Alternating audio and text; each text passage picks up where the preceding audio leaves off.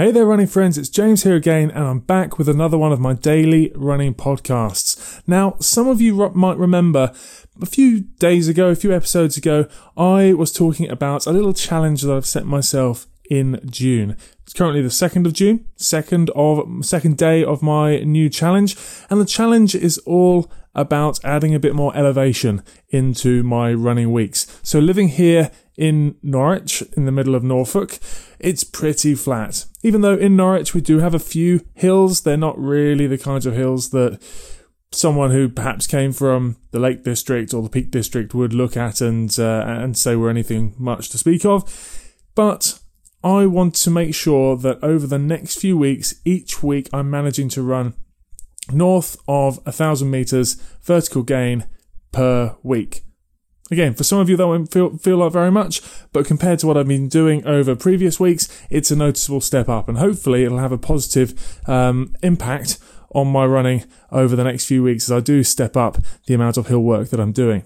So, what I want to do over the next few weeks as well is throw in a few episodes into the podcast where we talk about various different types of hill training that you can do, different hill sessions that you can go out and experiment with. Because again, as I said uh, a few days ago in, in the episode I'm talking about, you know, there is research to say that, you know, largely it's just a case of making sure you're going out and doing some hill work that makes the difference rather than worrying too much about what type of hill work you're doing, especially in those who are introducing regular hill work into your programs for the first time. But when it comes to knowing what kind of sessions to do and finding the kind of the inspiration to do those sessions, sometimes having a few pointers is always a good idea. So today I want to talk about Kenyan Hill sessions. So there's the um, different people refer to Kenyan Hill sessions as different things. So I'll give a couple of different options, uh, different kinds of session that you can use under this banner of Kenyan Hills. But the way to think of it is to think of it as a kind of a, a hilly tempo session. Now, the way I like to go out and get a, a tempo, uh, a Kenyan Hills session done is to find a fairly hilly loop. So a loop where, and again, a mile loop's a, a, quite a good loop to work around, where you've got a good portion of that mile loop or kilometer loop being really a fairly moderate hill, a hill that's not to the kind of degree, not to this kind of incline that you're really going to have to sacrifice form after 20, 30 seconds, but certainly something that you can work hard up for a couple of minutes. And the section of flat, either at the top or at the bottom, and then a steep descent. Obviously, after all, what comes up needs to go down to get us back to the beginning of the loop. So the aim is to run around that loop, keeping a constant effort level. Okay, so the pace will obviously be determined by the incline, the gradient, the incline, the decline, etc., or whether you're on the flat, but the effort level should remain consistent. So whether you're working to heart rate or whether you're working to perceived effort, it's up to you. But what you should be looking at is kind of getting to quite often I like kind of describing a kind of 10k 10k race pace kind of effort. So uphill, clearly that's going to slow you down a little bit because you're working, working up significant gradient. Um, but as soon as you get onto the flat, you push onwards and you should feel the pace increase as you maintain that effort level. And then with the descent back down to your start point, that's where you start to get a little bit of rest. Okay, obviously you're still looking to maintain the effort level, but in terms of your legs in particular, you should feel that that becomes a little bit of recovery before you then start the next loop. And you can either do that for blocks of time. So you can do that in um, sort of blocks of eight minutes, blocks of 10 minutes, blocks of 12 minutes with three or four minutes recovery in between those blocks. Or you could do it as a 20, 25, 30 minute constant tempo, effort. Um, it's up to you. You can have a play with either of those. You can start out doing blocks and then move it into more of a kind of a steady, a steady state, as in a consistent state tempo um, tempo workout.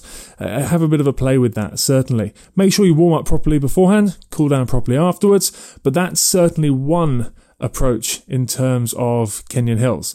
Another approach sometimes you see people taking, and one that I find a little bit more mentally challenging, let's say, is to find a long dragging hill, you know, good few hundred meters, and simply running up and down, up and down non-stop. So I'm not looking at it as hill reps where you're working hard up and then jogging down easily or even walking down, but trying to keep the effort even the whole way through. So again, think about that kind of tempo effort. Think about kind of 10k race pace, um, and you're trying to push on your way uphill, but then on the way downhill, again from a, a, form perspective keep things relaxed make sure you're not um, you're not leaning back and slamming the brakes on over striding. You know, you're making sure that you're extending your stride a little bit out behind you and you're almost kind of allowing gravity to take you a little bit as you're going downhill but you're certainly feeling that you're keeping the pace on as you're going downhill. Like I said with the previous version with the the loops it should feel like the downhill gives your legs a little bit of a rest. If not your lungs, certainly your legs, a bit of a rest as you then turn around and head straight back uphill. And again, you can work in blocks of time.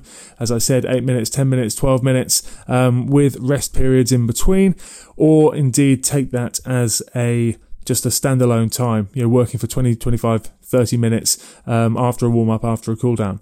Either way, both those types of Kenyan Hill session, the, the constant factor is that you're working uphill, downhill, and on the flat, um, and that you're keeping the pace on, you're keeping the effort on, regardless of that incline strength in, strength endurance is something that you're really going to benefit from when it comes to this type of session.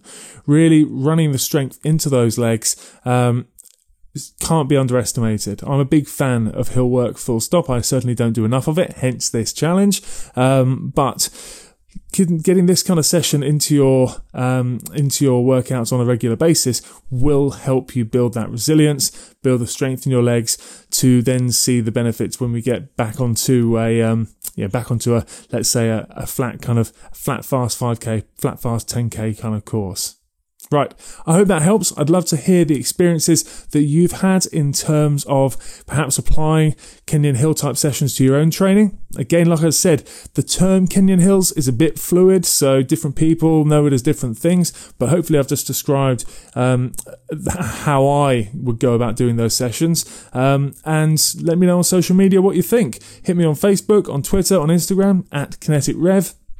Um, and again, the best thing you can do if you're enjoying these daily podcasts is to head on over to the iTunes store, leave a rating, leave a review, let me know what's on your mind because that would help me more than you possibly possibly could know when it comes to uh, growing this podcast, and I would be very very grateful. So I'll speak to you tomorrow with the next of these daily podcasts. Have a good one. Bye now.